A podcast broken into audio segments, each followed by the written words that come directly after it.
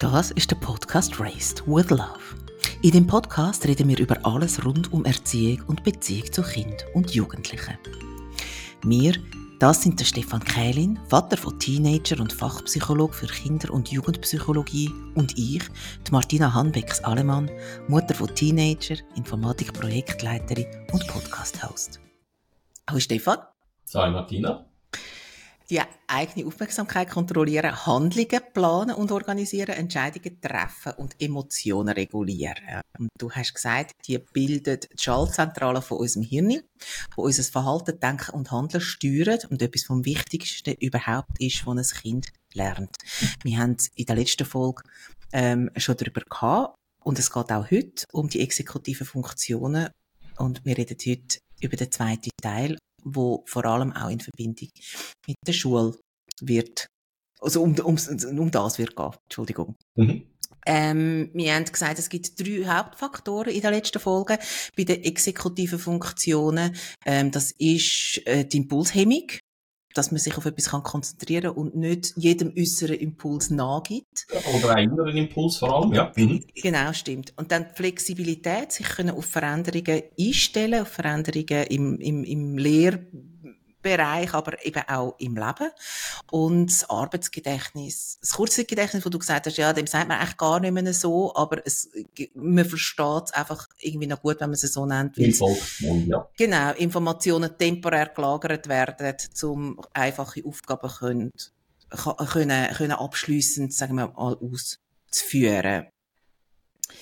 Und jetzt beim Lernen, also ich habe ja jetzt schon gesagt, wir reden jetzt auch vor allem über den Schulbetrieb. Beim Lernen gibt es verschiedene Kompetenzen und insbesondere Kinder lernen während der Schulzeit ja sehr intensiv und müssen sehr geballt viel Informationen aufnehmen und dann gibt es fachliche Kompetenzen wie zum Beispiel Lesen, Schreiben, Rechnen. Und um die können lernen, sind exekutive Funktionen sehr wichtig, weil sie die Grundlage bilden. Und jetzt wird es sehr kompliziert. Für die überfachlichen Kompetenzen, die uns helfen, die fachlichen Kompetenzen zu lernen. Ähm, genau. Das heißt, also korrigiere mich, wenn es nicht so ist. Also es braucht exekutive Funktionen für die überfachlichen Kompetenzen. Ich, ich sage denen Soft Skills. Weil es gibt sie ja auch in der Rekrutierung bei, bei ja. ähm, Arbeitsstellen, ähm, um können uns die fachlichen Kompetenzen aneignen. Ähm, reden wir doch zuerst mal über die überfachlichen Kompetenzen oder eben wie ich, mhm. oder wie wir ihnen immer gesagt haben, die Soft Skills. Da gibt's, äh, es ist auch wieder ein bisschen aufgegliedert, die drei Bereiche, wenn ich das richtig äh, recherchiert habe, personale Kompetenzen, soziale Kompetenzen und methodische Kompetenzen. Ja. Ähm, damit ich nicht immer jetzt rede, das überlasse ich jetzt gerne mal dir das Wort, damit du uns so ein bisschen kannst ausführen was das für Soft Skills, also die überfachlichen Kompetenzen sind. Hm. Also, da kann man ja noch sagen, äh, Lehrplan 21, das ist ja in aller Munde, oder? Also, der, der, wo man sich auf einen Standard geeinigt hat in der Schweiz, äh, wie Lernen eigentlich sollte, äh, stattfinden.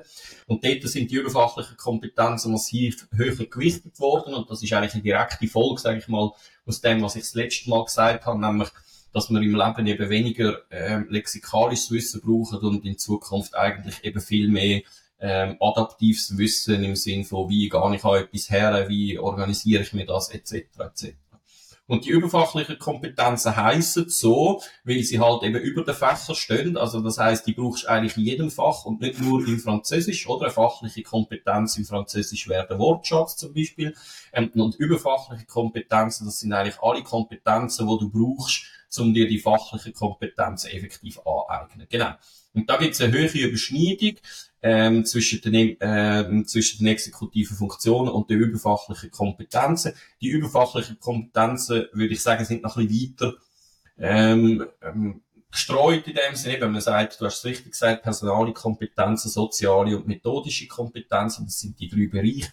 Und die methodischen Kompetenzen, würde ich sagen, sind so vornehmlich die exekutiven Funktionen.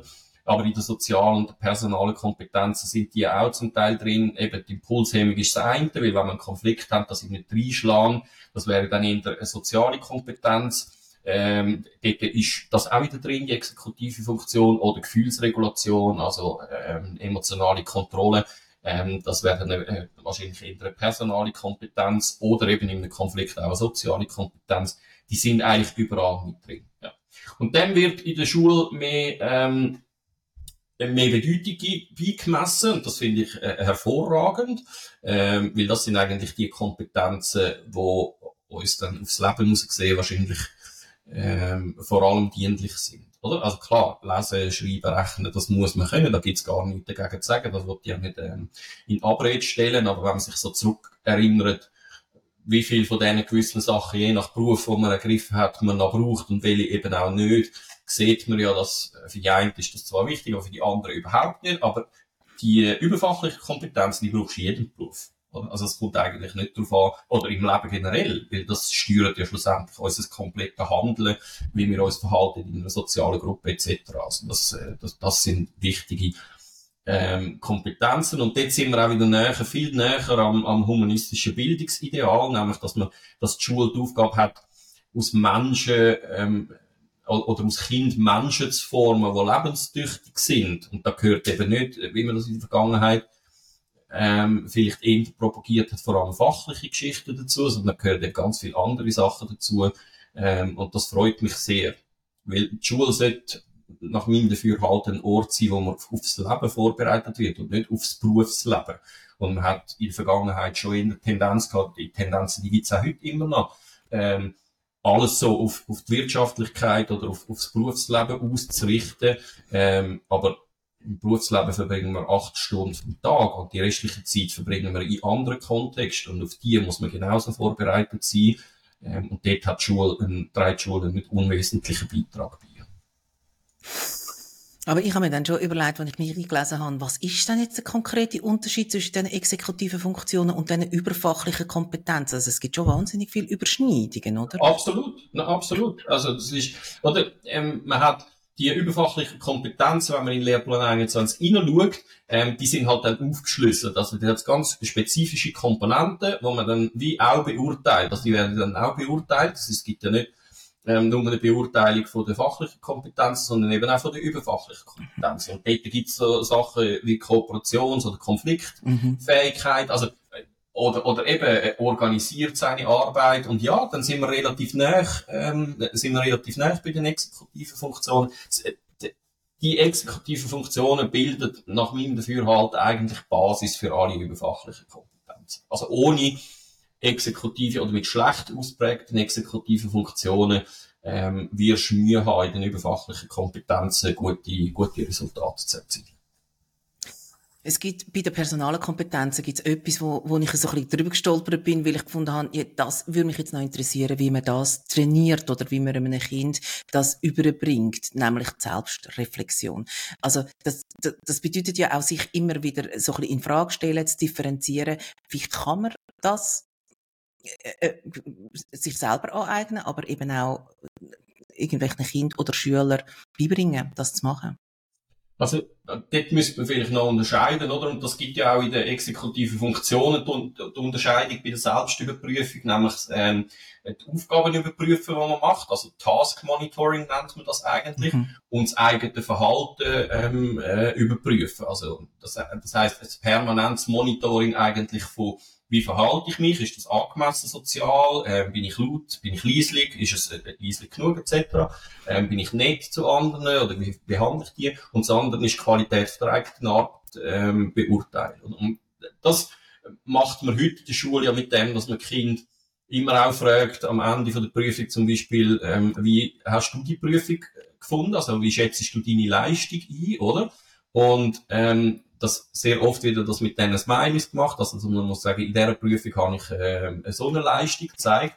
Und dort ist es halt dann aber wichtig, ähm, wenn es dort eine Diskrepanz gibt zwischen der Beurteilung von der Lehrperson und der Beurteilung vom Kind, dass man das halt nicht einfach sein lässt, sondern wenn das Kind etwas soll lernen aus, aus dem, dann muss es ja wissen, warum beurteilt die Lehrperson das anders als ich. Ähm, und das ist, je älter das Kind wird, umso mehr muss man dort eigentlich auch äh, in einem kognitiven Prozess äh, eigentlich mit dem Kind das, äh, das anschauen und sagen, da beurteile ich das anders, will. Und dann, oder? Am Anfang in der ersten Klasse dient das ja nur, ähm, ich sag mal so einer groben Einschätzung, wie gut ist es mir eigentlich gegangen in dieser Prüfung, oder? Also wenn ich immer noch gleich gut gestimmt bin wie vorher, dann mache ich ein gutes Smiley, so. Aber mit der Zeit lernt man ja dann zu differenzieren und das macht man aufgrund von den Kriterien, die ja die Erwachsenen anlegen. Also die Erwachsenen geben Beurteilungsraster vor, ähm, und sagen, look, die Arbeit tun wir aufgrund von denen und diesen Kriterien beurteilen. Was meinst du, ist das gelungen? Was meinst du, ist das gelungen? Also, so lehrt man das eigentlich. Es ist immer durch Anleitung und durch, ähm, äh, wie soll ich sagen, durch Feedback von außen. Also, Selbstreflexion, über sich selber nachdenken und sein eigenes Verhalten einschätzen, ähm, das funktioniert, insbesondere bei kleinen Kindern vor allem zuerst mal über die Einschätzung von außen. Ja, es muss ja einen Anhaltspunkt haben. Und genau. dann sind wir ja dann auch wieder beim Konstruktivismus. Ja, genau. Da, also, mhm. da sind wir, absolut, genau. Mhm. Also, das heisst, ähm, wir haben einen Referenzrahmen draussen, mhm. ähm, und den internalisieren wir halt irgendwann. Also, der geht auf uns über, mit allen guten und schlechten Nebenwirkungen, die das kann haben. Also, das haben wir ja das letzte Mal, oder das vorletzte Mal bei der Exek äh, sorry, beim Konstruktivismus gesagt. Man kann sich dort dann auch, ähm, Glaubenssätze aneignen, die halt nicht stimmen, oder? Wenn sie einem repetitiv mhm. immer wieder dargeboten werden. Es gibt noch mehr von diesen überfachlichen Kompetenzen. Es, äh, habe ich das Gefühl, also von diesen, eben von diesen Soft Skills. Also das ist so, ähm, Kommunikationsebene, Kommunikationsfähigkeit, Teamarbeit, Zeitmanagement. Ähm, und da sind wir ganz nah, wo ich mir dann überlegt habe, wie kann man denn das trainieren äh, oder einem Kind ähm, weitergeben in der autoritativen Erziehung, oder? Ja, schau, ja. so interessant, wie alles zusammenkommt. Ja, schön, oder? Jetzt können wir eigentlich wirklich aufhören. Nein, ich glaube einfach, dass ähm, die Hörer, die die Folge noch nicht gehört haben, wir haben einen eigenen Podcast gemacht über autoritative Erziehung. Ich weiß jetzt gerade die Nummer nicht, ich glaube, es war gewesen, aber das lohnt sich auf jeden Fall, ähm, den immer wieder zu hören, tatsächlich, weil es wirklich in alle Bereiche hineinspielt. Wir haben ähm, in der letzten Folge schon über die exekutiven Funktionen geredet und wir haben bei den einzelnen ähm, Themen eigentlich schon gesagt, wie man kann ähm, gewisse Sachen unterstützen, trainieren, ähm, was aber übergeordnet ganz wichtig ist, so habe ich das herausgelesen, ist, dass man ähm, Kind akustischen Reiz aussetzt. Also das heißt, ein visueller Medienkonsum, du hast das auch schon ähm, recht intensiv ausgeführt im letzten Podcast, ist nicht förderlich, sondern konzentriert können zuhören ist ganz eine wichtige Voraussetzung für einen schulischen Erfolg. Heißt das ja, ja. beste Frage, ja. Heißt das konkret Hörspiel, Kasperli, Bücher vorlesen, Geschichten erzählen? Ähm, was gibt's sonst noch? Und was hast du jetzt gerade sagen? Abs Nein, absolut. Das ist genau, das ist genau der Punkt. Ich will einfach noch nicht, dass der Eindruck entsteht, ähm, ich verteufle irgendwie visuelle Medien und finde, die haben gar keinen Platz in unserer Gesellschaft. Mhm. Ich bin alles andere als ähm, feindlich diesen Technologien gegenüber. Aber man muss sich genau überlegen, zu welchem Zeitpunkt kann man das machen und zu welchem Zeitpunkt nicht. Und dort ist es einfach wichtig, nochmal zu sagen, ähm, und da ist sich die Wissenschaft, äh, die Wissenschaft heute einig, unter drei Jahren braucht es 0,0 äh, Prozent visuellen Medienkonsum. Braucht es nicht, ist im Gegenteil eigentlich eher schädlich. Auch die, wo zum Teil, oder Teletubbies, ich weiß das noch gut, die sind, ähm, nämlich, also die sind sogar mit Psychologen äh, oder Psychologinnen entwickelt worden. Auch das, ähm, kein signifikante Lerneffekt für Kind, äh, im Gegenteil. Also, die Zeit investiert man wirklich gescheiter, indem dass man mit dem Kind bastelt, ähm, Puzzle macht oder irgendetwas macht, ähm, in Beziehung ist, als äh, das Kind von so einer visuellen Medien setzt. Ja, genau. Also Hörspiel äh, und ist ein gutes Beispiel, oder? Ähm, und warum?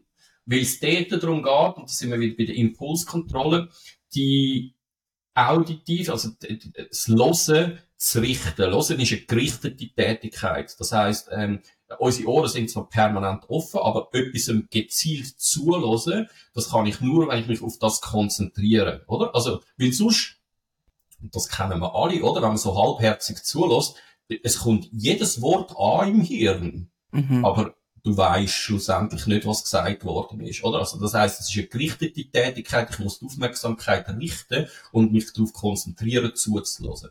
Und das gelingt mir besser, wenn ich mich äh, im Vorschulalter gewöhnt bin, das müssen zu machen. Und da gehört zum Beispiel dazu, dass man als Erwachsene mit gutem Beispiel vorangeht und eben nicht gerade gestern wieder ein Beispiel erlebt im Tram, wo ein Kind, ähm, vielleicht etwa drei, vier, ähm, ein Plakat im Tram gesetzt. Mami ist nebendran leider wieder mal am Handy gewesen, oder? Ich bringe immer solche Beispiele, es tut mir ein bisschen leid, aber yeah. es ist halt einfach nur so. Ähm, und der Bub hat das Sparsäule gesehen auf einem Plakat und hat etwa 20 Mal gesagt, Mami, Säule. Mami, schau, Säule. Säule, Säule, Säule, Säule. Ähm, und irgendwann hat sie dann gesagt, ja, hat sie sich ihm zugewendet, völlig okay, und hat gesagt, ja, das ist eine Säule, oder? Und das, dort leben wir unseren Kindern etwas vor. Also das heisst, wenn wir halbherzig zuhören oder nur mit einem Ohr und gleichzeitig am Kochen sind oder eben am Handy sind, äh, merken die Kinder nicht, wie wichtig das ist, dass man sich ganz darauf konzentriert zuzuhören. Und das ist etwas vom Wichtigsten, weil in einer Schulstunde musst du nicht 45 Minuten zuhören. Du musst die ersten 5 bis 10 Minuten zuhören, weil dann kommen die Instruktionen und die Erklärung und nachher ist Anwenden von dem, was du gehört hast. Aber wenn du nicht schaffst, in den ersten 5 Minuten oder 10 Minuten zuzuhören, dann ist die Zeit, wo du nachher könntest das üben, in der Rest, im Rest von der Lektion, die, die vergeht dann einfach ohne, dass du wirklich einen Trainingseffekt hast. Und da kommt jetzt aber auch ein Kritikpunkt an der Schule. Also, Kinder können das nicht so gut gerichtet, äh, ihre Aufmerksamkeit richten und zuhören. Und die Schule ist aber dort oft auch zu wenig adaptiv. Also, Einführungssequenzen sind dort sehr oft einfach zu lang. Ähm, und ich sage mal, das Spielerisch, das ist ja sehr schön. Eben, Heilpädagoginnen finden das sehr schön aufbereiten, auch didaktisch sehr vielfältig. Aber wenn ich in die Runde schaue und die Hälfte von, den Kindern ist nach zwei Minuten gedanklich weg, dann nützt die ganz schön vorbereitete didaktische Lektion äh, oder, oder Einführungssequenz eigentlich nichts. Dann würdest du es gescheiter direktiv und frontal machen im Sinn von zuhören. Wir machen das. Das ist der erste Schritt, das ist der zweite Schritt, das ist der dritte Schritt. Los. Oder? Also, das, und dort, und das, da würde ich jetzt auch nicht das Patentrezept abgeben, sondern jetzt spielt es halt Rolle, was für eine Klasse das man hat, weil da gibt's äh, Klassen, die sind sehr stark in dem, andere sind es nicht. Und die, Adapt äh, die Adaptivität, die eine Lehrperson muss haben heute, die, oder die kognitive Flexibilität von einer Lehrperson, die muss extrem hoch sein heute. Ähm, weil du halt eine sehr grosse Spannbreite hast äh, an, an Kindern, wo die, die einen können die anderen können es nicht seitdem halt auch binnendifferenzierten Unterricht, also das heißt Differenzierung innerhalb vom Unterricht, ähm, zum eben quasi allen Kindern gerecht werden, die muss relativ hoch sein. Ich habe als, als nächsten Punkt, also jetzt im Kontext, wie kann man dem Kind helfen oder sie unterstützen, exekutive Funktionen zu entwickeln. Ähm, und da habe ich ja schon gesagt, ganz, bei ganz vielen Sachen ist, ist, ist für mich der Link zu der autoritativen Erziehung ja sehr kurz und es ist für mich klar, wenn man autoritativ erzieht, dann hat man schon ganz eine gute Grundlage. Und da ist der nächste Punkt jetzt Emotionen regulieren. Dem Kind helfen, Gefühle zu regulieren. Ich habe auch schon gesagt, in der einen von der, äh, einer von der nächsten Podcasts werden wir ähm, ganz konkret konkret darüber reden. Ähm, die eigenen Emotionen benennen, Verständnis zeigen für, für, für Zorn, Trost spenden, Vorbild sein, mit den Emotionen können umgehen. Ist das etwas, wo ausschließlich Eltern ähm, müssen, können lernen oder ist das auch etwas, was man in der Schule könnte irgendwie einbinden in ein, in ein, in ein ja, in einen Lehrplan? Ja, absolut. Also mhm. das, nochmal, ähm, ich, ich, wiederhole mich, aber eigentlich wären das wichtige Sachen, die in der Schule müssten passieren, oder? Also ähm, soziale Geschichten, wie gehen wir miteinander um? Ähm, und dort würde ich halt eben vorschlagen, ich weiss schon, der Lehrplan druckt immer und ähm, ich habe einmal einer Lehrperson, die neue Klasse übernommen hat, gesagt, geh mal zuerst einen Tag in den Wald mit denen, damit sie sich ein bisschen kennenlernen, machst ein paar Spiele und so. Und dann hat sie gesagt, ich kann nicht der Lehrplan, oder?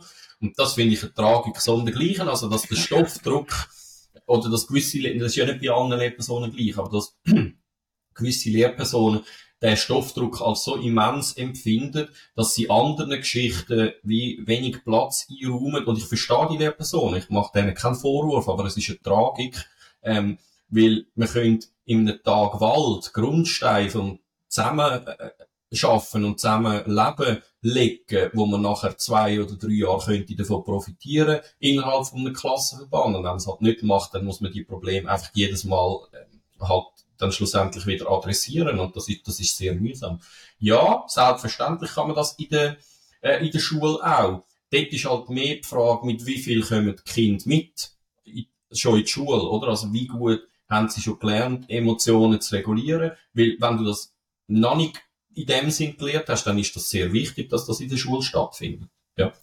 Aber weißt, wenn du jetzt das Beispiel bringst von, von, von dem Waldtag, der nicht möglich war, dann sag ich als Laie, also so etwas Ähnliches wie, ja, aber das muss doch drin liegen. Und wenn der Vorteil von so einem Waldtag so groß ist, dann wird man ja die Zeit nachher auch locker wieder irgendwie können einspielen.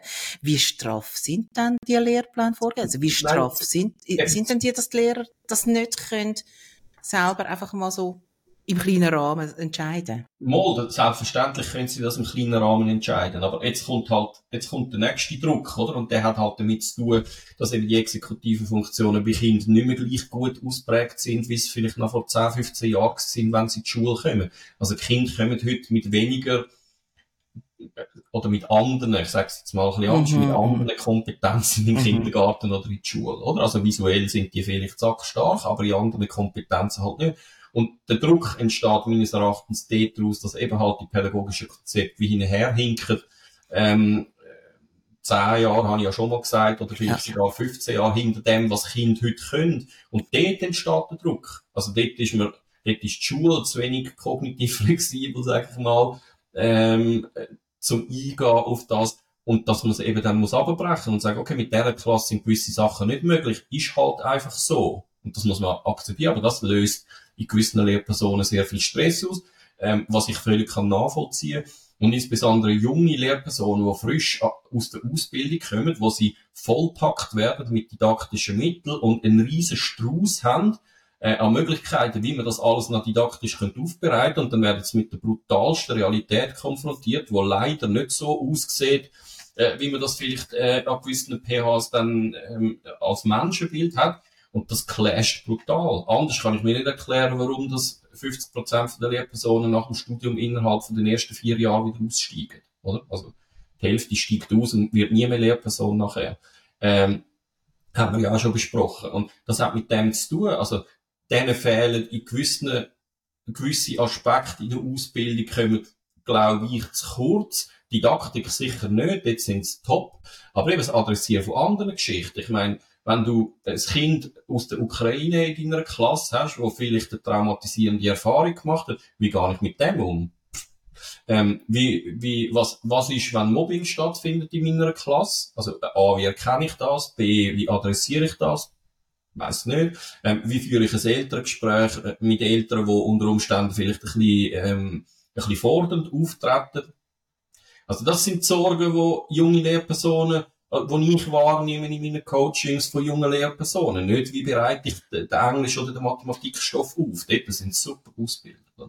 Und darum, ja, es ist eine Tragik auf der einen Seite und auf der anderen Seite verstehe ich völlig, dass sie es nicht machen. Das ist halt einfach schade. Und dort müsste man die Lehrperson wie entlasten und sagen, doch, du gehst jetzt. Als Schulleitung zum Beispiel. Ähm, und mit dem Stoff, da schauen wir dann. Und dann kommt aber noch ein anderes Phänomen, das kann ich gerade auch noch sagen.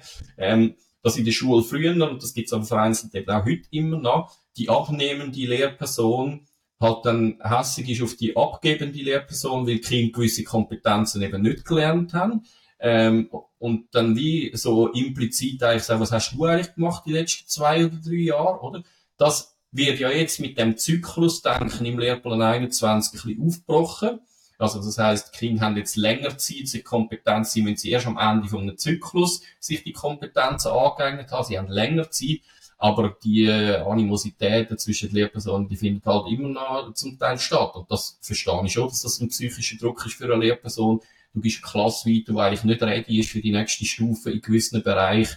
Ähm, und das willst du dieser anderen Lehrperson ja auch nicht zumuten. Also ich glaube, das ist so ein bisschen das Spannungsfeld kurz erklärt, wo man sich drin bewegt. Aber das wäre wie ein eigener Podcast noch ähm, wo man das mal noch könnte anschauen. Gut, dann notiert ihr doch das ja, mal ähm, für genau ja.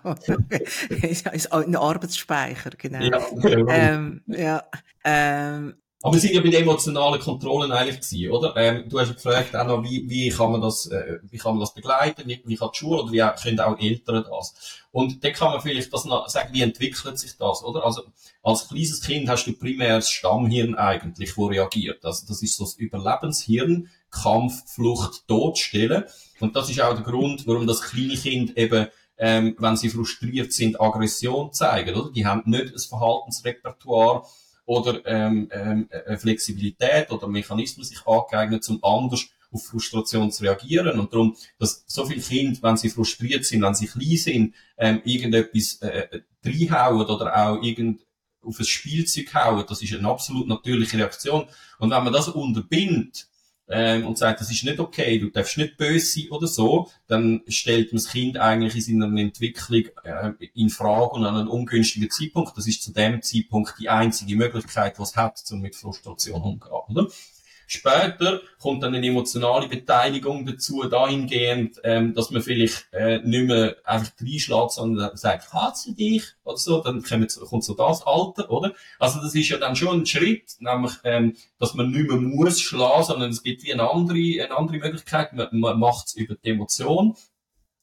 Und wenn dann eben der, der präfrontale Kortex, also die exekutiven Funktionen dazukommen, dann kommt Empathie dazu, dann kommt das Innehalten, auch die Impulskontrolle dazu, dann sagt man eben vielleicht Stopp und schlägt nicht mehr rein. Und das ist aber ein gradueller Prozess und dort sind Kinder wenn sie in die Schule kommen, sehr unterschiedlich weit in diesem Prozess, wie in allen exekutiven Funktionen oder generell, oder?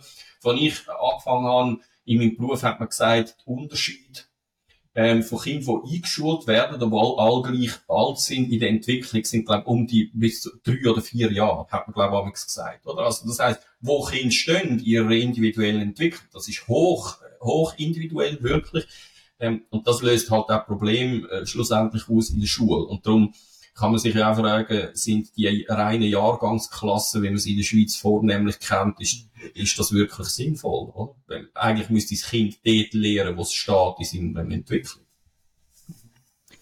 Hey, aber jetzt möchte ich gleich nochmal schnell ähm, zurückkommen und zwei Schritte zurück machen und ein kleines Fässchen aufmachen, weil du gesagt hast, ja, mit dem Lehrplan und, sie, und, und, und Lehrer, die frisch ab Presse kommen, die sind didaktisch super, die sind super ausgebildet, aber es gibt einfach andere Sachen, wo, wo ihnen nicht mitgegeben werden.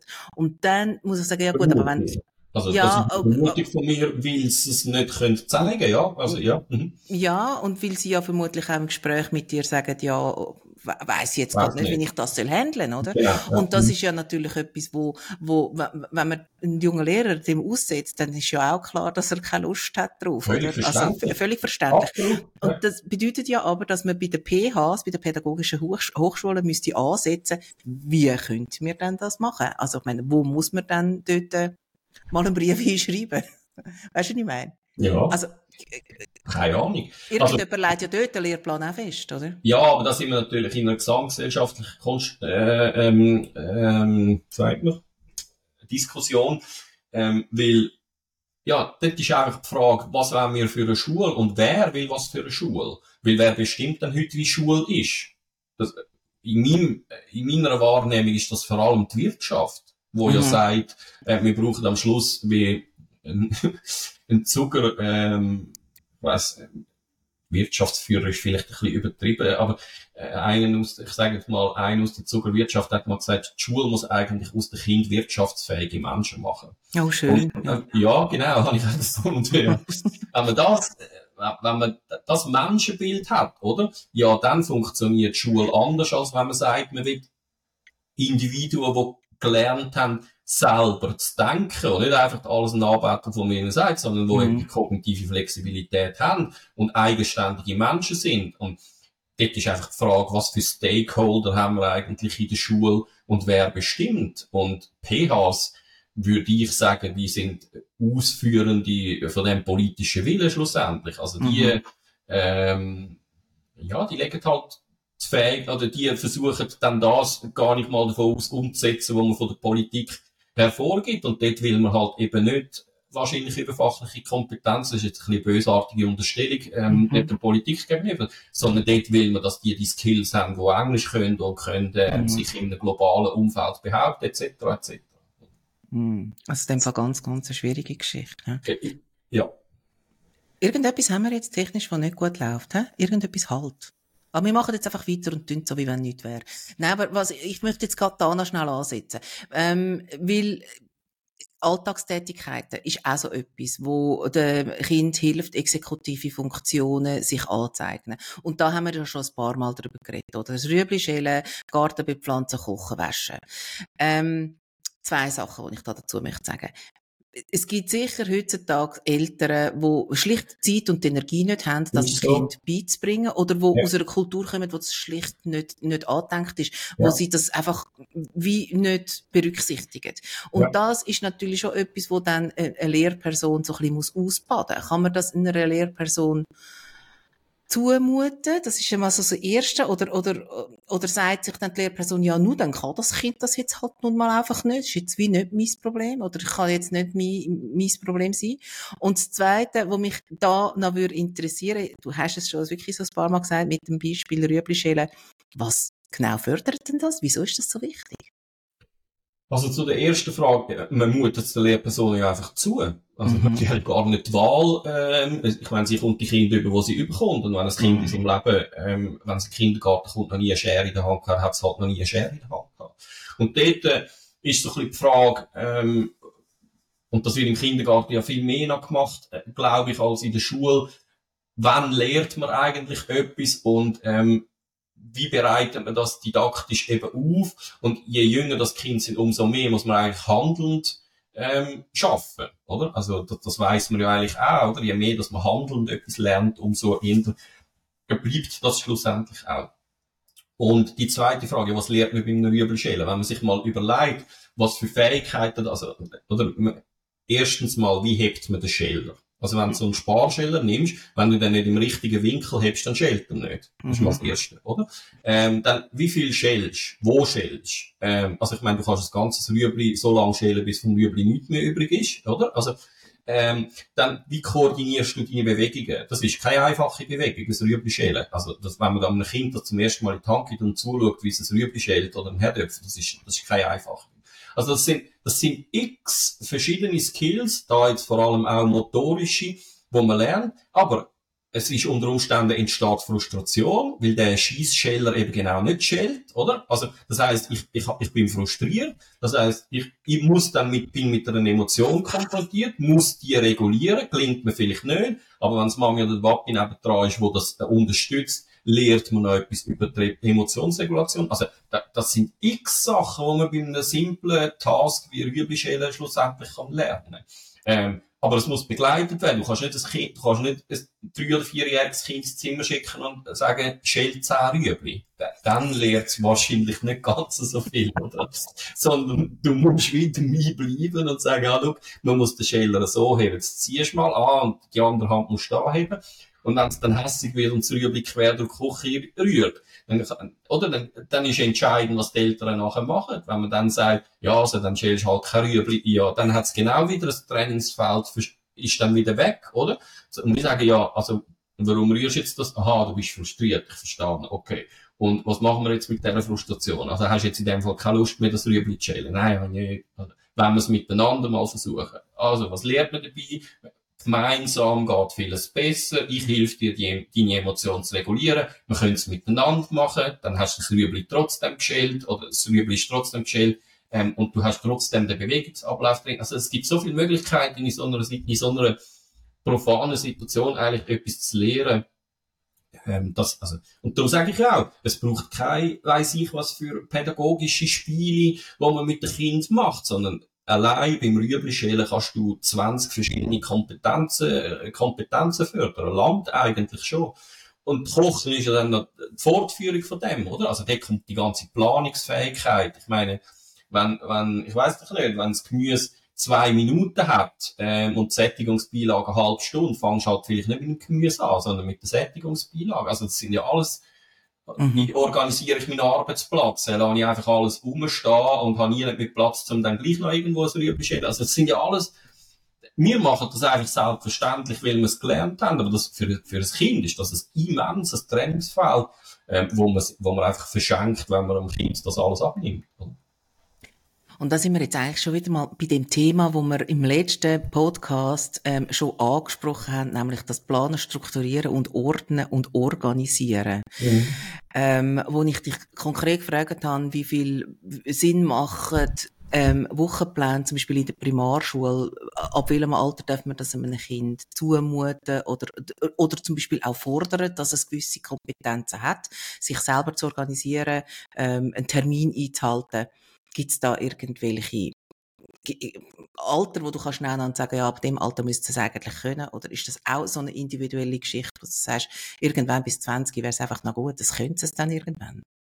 Nein, also in der Planungsfähigkeit, dort ist es ziemlich klar, dort hat man mit zwölf Jahren einen Entwicklungsschub. Mhm. Ähm, und das heißt, die Pläne, die man vorher ähm, einführt, wenn man sie dann unbedingt will oder muss einführen, ich bin da ein bisschen zwiespältig, ähm, dann ist es mehr einfach ein didaktisches Mittel, wo sich das Kind daran gewöhnt.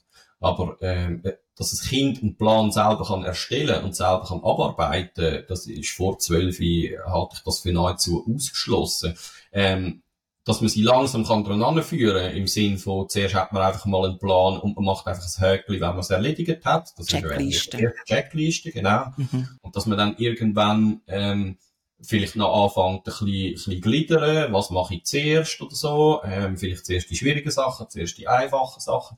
Das wird ja schon so eingeführt, aber nach, in meiner Wahrnehmung immer noch einfach eins, zwei, drei Jahre zu früh für das, was Kind wirklich können in, in dem Alter. Und eben, das hat halt mit diesen pädagogischen Konzepten zu tun, die nicht abgeglichen sind mit der Entwicklungspsychologie wo man wieder davon ausgeht, das muss auch früher möglich sein. Ja, vereinzelte Kinder gibt es tatsächlich, die das früher können. Ähm, aber an denen muss man sich nicht orientieren, oder? Also, eben, denen kann man zwar vielleicht eine Zusatzaufgabe geben, aber wenn man einfach will, gewisse Kinder schon so weit sind, dann das geht über die, alle über die gleiche Leiste schlagen und sagt, dann müssen es auch alle anderen machen, das, das halte ich nicht für wahnsinnig zielführend. Und dort geht auch sehr viel Zeit und Energie verloren, wo eigentlich, sage ich mal, verlocht ist. Ähm, weil, also es gibt ja den schönen Spruch, das Gras wächst nicht schneller, wenn man dran zieht. Und wenn ein Kind nicht in der Lage ist, das jetzt zu begreifen, dann kannst du es noch hundertmal machen. Es geht einfach nicht. Wie, äh, jetzt mache ich nochmal ein kleines Fass. Wie wichtig sind Schulnoten zum äh, äh, reflektieren, zum eine Rückmeldung bekommen, zum sich selber orientieren in, einer, in, was in einer Gruppe? Ich glaube, das Fass machen wir gescheiter nicht auf. also gut, wir machen es nicht auf. Nein, nein, nein, ich sage, ich bin ja nie, ich, ich, ich scheuche mich ja nie vor einer Antwort. Ja, irrelevant, würde ich sagen. Ähm, also, Noten an und für sich, was viel entscheidender ist für unser Leben und für äh, fürs Aneignen von Kompetenz, ist, dass ich weiß, aus was für Fähigkeiten oder Fertigkeiten ist die Kompetenz eigentlich zusammengesetzt und wie gut kann ich die einzelnen Beiträge zu der Gesamtleistung machen. Also eine Note ist dann für mich sinnvoll, wenn das Kind weiß, wie die zustande kommt. Also was beurteile ich eigentlich? Dann kann man schon eine Note machen. Aber einfach eine Note geben als Gesamtbeurteilung, das ist, das ist, das bringt gar nichts, meines Erachtens. Und das, das schafft in unserer Schule, und damit schaffen wir jetzt nicht nur Freunde, ähm, aber das schafft in unserer Schule vornehmlich Probleme und nicht Lösungen. Oder? Was Kinder müssten können, wäre ihre eigene Fähigkeit beurteilen, das, was sie machen, können einschätzen, eben die Selbstreflexion, die du angesprochen hast. Und dort hilft eine Note nicht. Also dort ist das Aufschlüsseln von der Kompetenzen, und das wird heute in der Schule ja viel, viel eher gemacht, oder? Also früher, wo wir in der Schule sind, hat es geheißen, nächste Woche gibt es eine Prüfung über das. Es sind keine Lernziele definiert gewesen, nichts, oder? Das macht man heute ja anders. Es gibt Lernziel, also du musst das können, du musst das können, du musst das können. Immerhin ist es schon quantifizierbar. Ich bringe da immer gerne von meinem, äh, das Beispiel von meinem Geschichtslehrer im Gimmi, wo in einer Geschichtsprüfung drei Fragen gestellt hat, wo du dann so aufsatzmäßig hast beantworten müssen. Und er hat Noten im Zentelsbereich gegeben. Also du hast einen 4,87 gehabt. Okay. Keine Ahnung, wie der das gemacht hat, mhm. oder? Ähm, aber was Kinder müssen können, ist zu wissen, was ist eigentlich die Kompetenz, die gefragt wird, und wie gut kann ich die können zeigen. Und dann kann man am Schluss dem schon eine Note geben, aber eine Note an und für sich, die sagen gar nichts aus. Und da gibt es ja auch Studien dazu, die klar zeigen, dass die gleiche Leistung von Lehrpersonen ähm, plus minus eins unterschiedlich beurteilt wird. Also das heißt, ähm, die eine Person gibt, die eine Person gibt für die eine Beurteilung einen Vierer und die andere einen Sechser. Also das kannst du eigentlich auch gerade würfeln, mit anderen Worten. Oder? Aber von dem will man, und das ist auch wieder so eine politische Geschichte oder eine gesellschaftliche Geschichte, oder? Ähm, es leiden eigentlich die meisten Leute äh, im System Schule unter diesen Noten, aber weil man halt sich irgendwann muss bewerben ähm, für eine Lehrstelle oder generell äh, für eine Stelle, ähm, dort will man halt Noten sehen. Ich als Lehrmeister, ehrlich gesagt, ich würde viel lieber ein Zeugnis haben, wo Kompetenzen aufgeschlüsselt sind, ähm, statt der Noten steht. Also, wenn im Franz einfach ein Fünfer steht und dann hast du noch die Unterscheidung mündlich schriftlich, ähm, und du bist, du bietest eine KV-Lehrstelle an, ähm, was sagt denn das aus? Wirklich.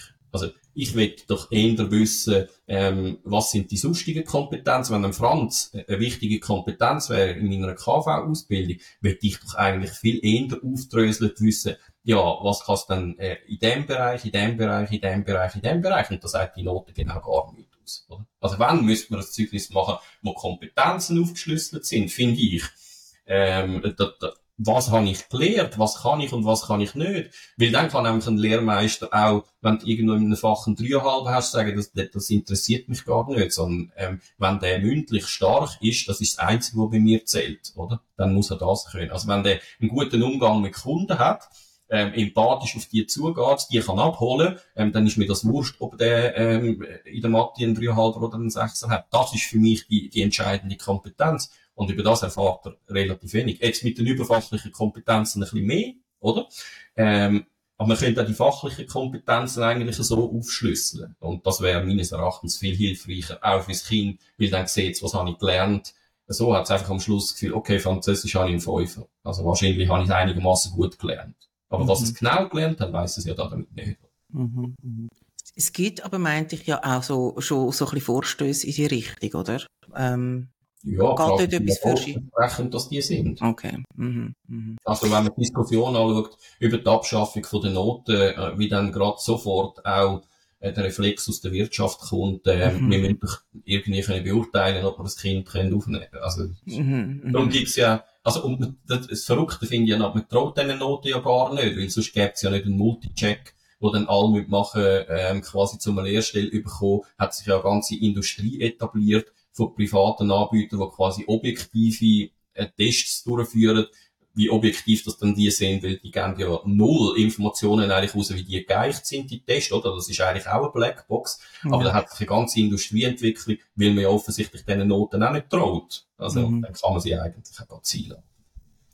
Ja, ich, ich habe schon Stimmen gehört, die sagen, ja, bei der Berufswahl ist das so, aber vorher ist es halt so, und das tut jetzt ganz hart, dass man irgendwann muss so ein bisschen Spreu von Weizen trennen, also irgendwie so nach der sechsten Klasse. Und dort äh, braucht man eben die Noten, weil man sonst nicht weiss, wie das man soll, ähm, die Aufteilung machen. Das ist natürlich so, oder? Der Selektionsdruck auf der Oberstufe, der löst abgesehen davon auch wahnsinnig viel Probleme aus. Mhm. Ja, das ist natürlich, das ist natürlich ein Problem. Und dort, dort gäbe es ja auch, aber eben, da sind wir mittlerweile dann in einer ganz anderen Diskussion, dort gäbe es ja auch, ähm, äh, Sachen wie die Abschaffung vom Langzeitgymnasium zum Beispiel, mhm. also dass man den Selektionsdruck nach hinten verlagert, wo man dann viel eher eben, weil die exekutiven Funktionen zum dritten wieder zurückkommen, auch ähm, viel besser entwickelt sind als bei einem zwölfjährigen Kind. Bei einem 15-jährigen Kind ist man dort ganz an einem anderen Punkt, oder? Und dann äh, könnte man das auch anders lösen, aber ich habe dort die Lösung auch nicht. Aber ich weiß einfach, oder der Übertritt ins Gymnasium nach der sechsten Klasse, das ist eines der grössten Probleme, die wir haben in unserem Schulsystem. Mhm. Aber was ich jetzt da kann daraus herausnehmen, und das ist ja ursprünglich meine Frage, also zum selber können reflektieren, sich selber bringt jetzt eine Schulnote nicht viel, beziehungsweise man sollte sich nicht die ähm, als äh, Orientierung nehmen. Ich finde nicht, mhm. weil Ausser eben, ich weiss, wie die Note zusammengesetzt ist und was habe ich eigentlich gelernt bei mhm. dieser Geschichte, oder? Aber die Noten allein, n ja klar, wenn du immer einen Sechser hast, dann machst du es wahrscheinlich gut und wenn du immer einen mhm. Dreieinhalber hast, bist du eine Flasche, oder? Also das ist ja, das ist das, was man dann daraus nimmt. Ja. Gesagt, aber willst du Also, wenn mhm. wir das, mhm. das Kind irgendwie, oder das Kind, wo nicht ganz so gut können lernen wie andere, dass die permanent frustriert werden mit schlechten Noten, die lernen auch etwas.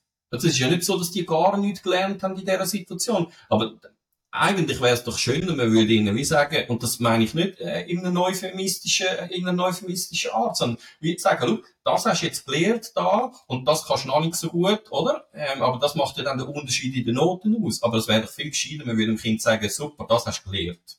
Mhm. Statt einfach sagen, ja, ist jetzt halt wieder ein 3,5. Mhm. Mhm.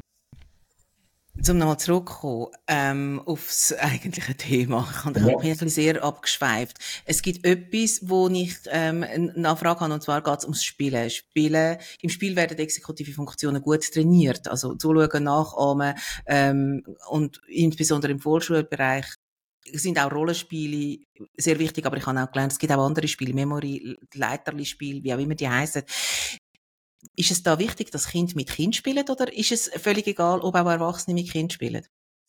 Das ist nicht egal. Es hat unter Umständen einen anderen, einen anderen Effekt. Mhm. Also, ich weiß nicht, oder? Das beste Beispiel ist ja, Mensch, ärgere dich nicht, oder so. Ähm, ich, ich mag mich dort noch gut, also, oder noch gut erinnern, wenn ich das mit meinen Kindern gespielt habe. Also, dort drehe ich einfach durch, weil es einfach ein Glücksspiel ist und du kannst einfach, oder wenn der irgendwie ein Vierjähriger in dem Spiel gönnt, mich nervt das persönlich. ich finde Kopf, das kann doch nicht sein. Und er hat es natürlich dann immer super gefunden und reibt es einem dann als Vierjährige auch unten lassen. Mhm. mhm. Aber dort lernen Kinder dann auch, okay, also äh, offensichtlich können auch Erwachsene sich noch nerven. Und dort ist aber ja dann entscheidend, wie man reagiert, oder? Weil ein anderes Kind, wo merkt, es verliert, das rührt vielleicht irgendwann einfach das, ähm, das Spiel quer durchs Zimmer und das Thema ist erledigt. Und als Erwachsener hast du ja eine andere, ähm, hast ja dann eine andere Herangehensweise, du kannst es ja nicht so machen. Und gleichzeitig findet dort wieder ein Lerneffekt statt. Also eben, ähm, du kannst ja dann äh, dein Kind quasi ins Enkel stellen und sagen, äh, du musst dich gar nicht so meinen, das ist sowieso nur ein Glücksspiel, du hast jetzt einfach Glück gehabt.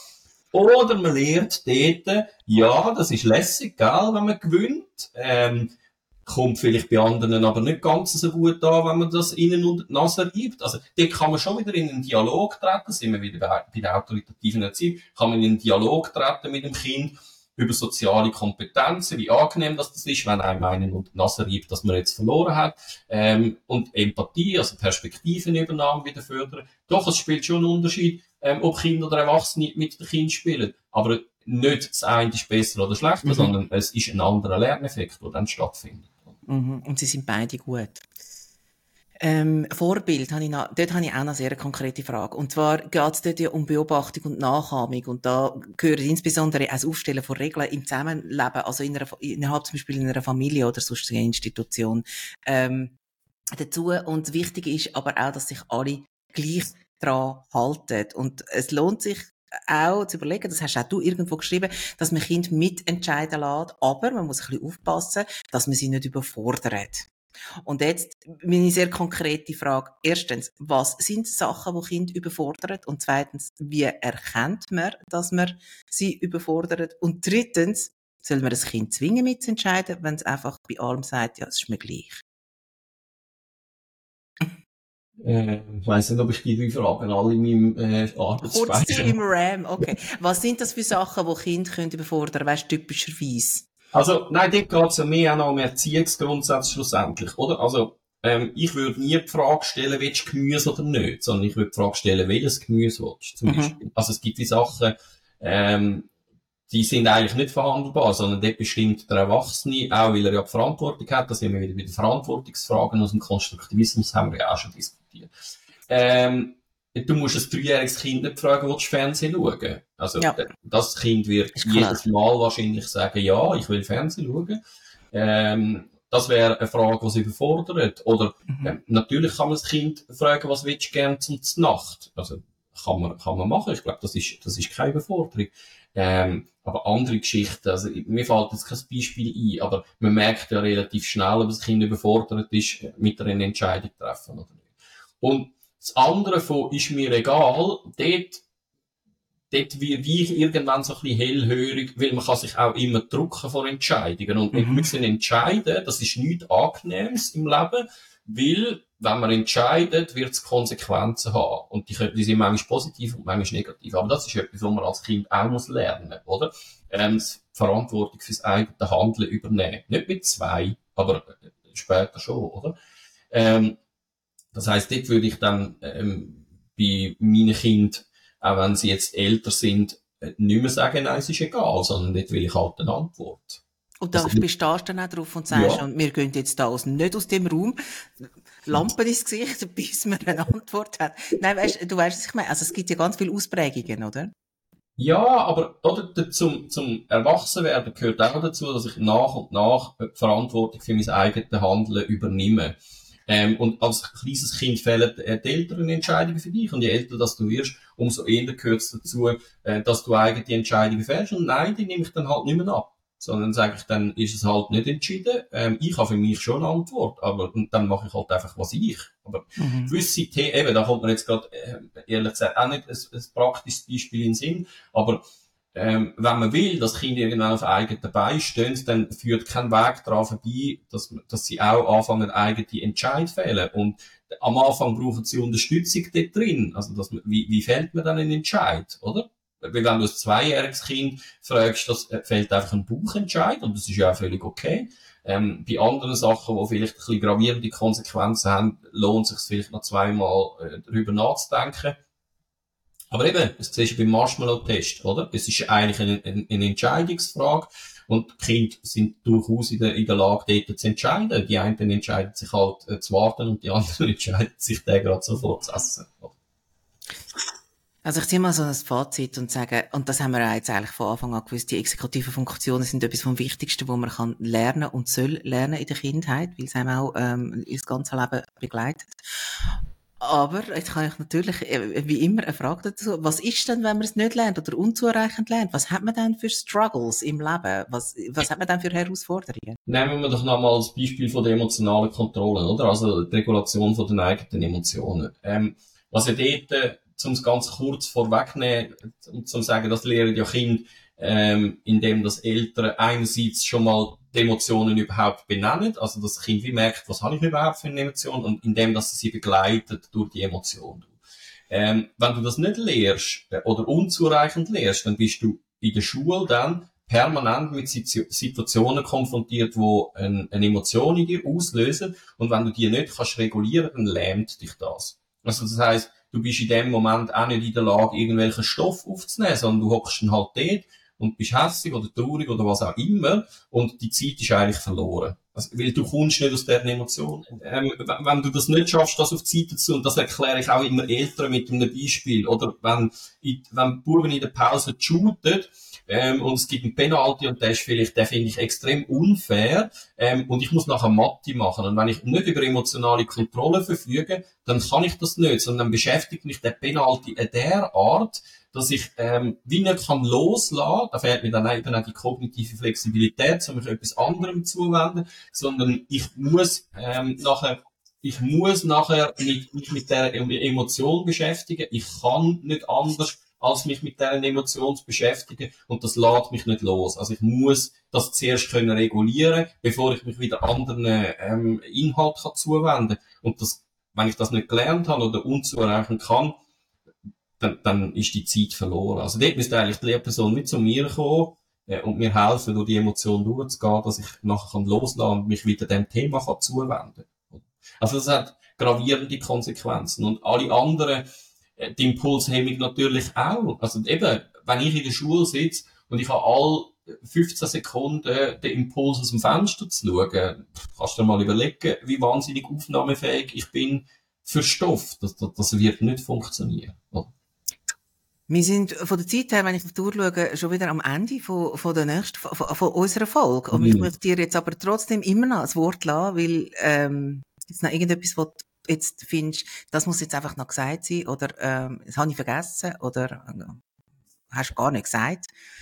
Ja, vieles geht. Mhm. Ähm, also, also, ich kann ja noch, ähm, ich habe ja einen Artikel geschrieben zu dem äh, Thema für Eltern und den können wir ja sicher teilen. Mhm. Ähm, dort stehen viele Sachen noch drin und ich würde auch vorschlagen, ähm, weil das kann ich jetzt nicht alles noch, noch sagen, wie man Kinder eben tatsächlich kann unterstützen ähm, im Alltag, oder? Aber wichtig ist, bring vielleicht noch das Thema von der Strukturen ein bisschen rein, oder? Also strukturierte Abläufe, Das heißt, Abläufe äh, auch ritualisieren, das, das gibt ja einen Grund, warum dass man das macht, also dass wir Ritual haben. Ritual helfen uns, durch gewisse Situationen im Leben durchzukommen. Also der Ritual von einer Beerdigung hilft uns, mit der Trauer umzugehen.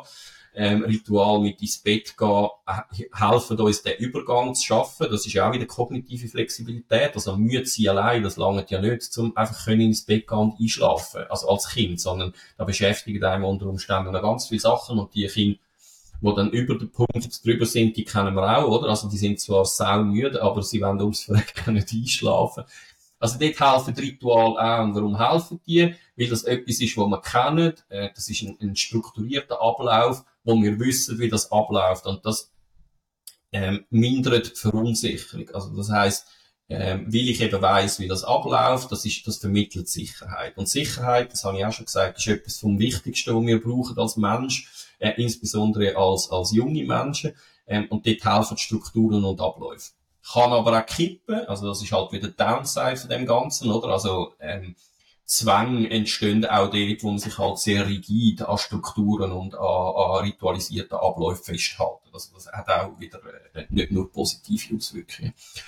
Aber man kann sehr viel ähm, Probleme, die man hat, ähm, gerade im, im frühen Schulalter, denen kann man eigentlich begegnen, indem dass man ritualisierte und strukturierte Abläufe hat und zum Beispiel jeden Tag gleich gestaltet am Morgen, oder? Also, dass der Morgen, der besteht ja irgendwie aus Wachwerden, Aufstehen, das Morgenessen anlegen, vielleicht noch Teig packen und dann irgendwann in die Schule gehen. Und sehr oft ist das ein Entwicklungsfeld, weil das Kind dann noch ein bisschen spielt und so. Ähm, und dann kommt man in einen Stress, ähm, und dann gibt's Lampen, weil das Kind muss eigentlich in die Schule, die Eltern sind gestresst, hey, du musst vorwärts machen, oder? Und das Kind ist aber gedanklich völlig neu. Und wenn man dort einen strukturierten Ablauf reinbringt, wo das Kind weiss, okay, es ist jeden Tag gleich, und so ist es, und ich habe halt am Morgen vielleicht keine Zeit zum Spielen, aber wenn es die Zeit zum Spielen braucht, dann muss man halt früher aufstehen, oder muss halt irgendwie den, den, den Ablauf so strukturieren, dass das irgendwo Platz hat. Ähm, da, da schafft man sich sehr viel, ähm, Frustration auch als Eltern vom Hals, weil es vorhersehbar und planbar ist, oder? Also, für Kinder, je jünger sie sind, umso schwieriger ist so die Unvorhersehbarkeit einkalkulieren. Das können sie nicht. Sie sind nicht so kognitiv flexibel. Das muss die erwachsene Person für sie erledigen. Und das kann man mit ritualisierten oder strukturierten Abläufen relativ gut abfangen. Ähm, und die kann man ja auch visualisieren und an den Kühlschrank hängen. Und dann kann man irgendwann dann das Kind auch ja, den Kühlschrank schicken und sagen, äh, geh schauen, was du machen Es hat ein Bildchen, komm wieder und sag mir, was du machen Genau, du musst jetzt gerade Zähne putzen. So. Auch dort mit diesen Time-Timer-Geschichten, also dass man das vielleicht äh, mit, oder mit Sanduhren macht, dass das Kind wie merkt, ah, so viel Zeit habe ich noch. Ähm, so kann man sich eigentlich spielerisch daran gewöhnen, an Strukturiertheit oder eben an, an, an Planen und Strukturieren. Und das hilft einfach dahingehend, dass es vorhersehbar wird. Für Kinder schwierig, Unvorhersehenes ähm, integrieren in, in das, was ich jetzt gerade am machen bin, extrem schwierig. Die kognitive Flexibilität haben sie nicht. dort muss man das, das muss man für Kind erledigen. Man kann eigentlich wie sagen, ähm, zum die exekutive Funktion entwickeln, ist man als Eltern primär mal die ausgelagerte exekutive Funktion. Also, das fehlende Frontalhirn, wo Kinder in dem Sinne noch nicht entwickelt haben, das müssen wir für sie sein. Und je strukturierter wir sind und, und je klarer wir sind in der Kommunikation oder auch im Vorleben oder im Strukturgeben für Kinder zum Entwickeln von dem, umso besser können sie das eigentlich entwickeln. Ich habe es äh, schon erwähnt, wir reden das nächste Mal über Gefühlsregulierung. Was erwartet uns da? Ähm, ja, das ist eben, finde ich noch schön, dass wir das gerade als nächstes Thema nehmen, weil äh, die Emotionskontrollen oder eben die e Emotionsregulation ja eigentlich ein Teil von den exekutiven Funktionen ist schon ein extrem wichtiger.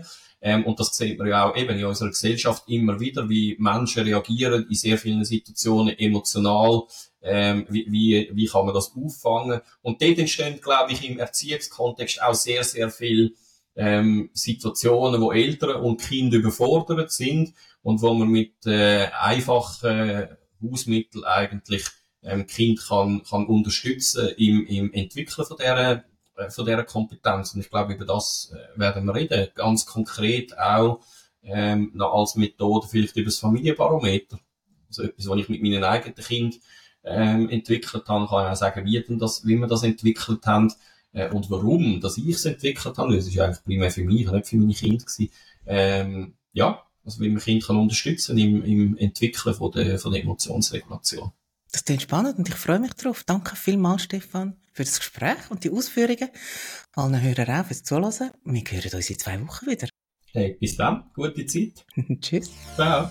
Wir freuen uns immer über Fragen und oder Feedback. Man kann mit uns Kontakt aufnehmen über die verschiedenen sozialen Medien, ein Mail schreiben auf info at racedwithlove.ch oder auf YouTube gerade direkt unter der Folge.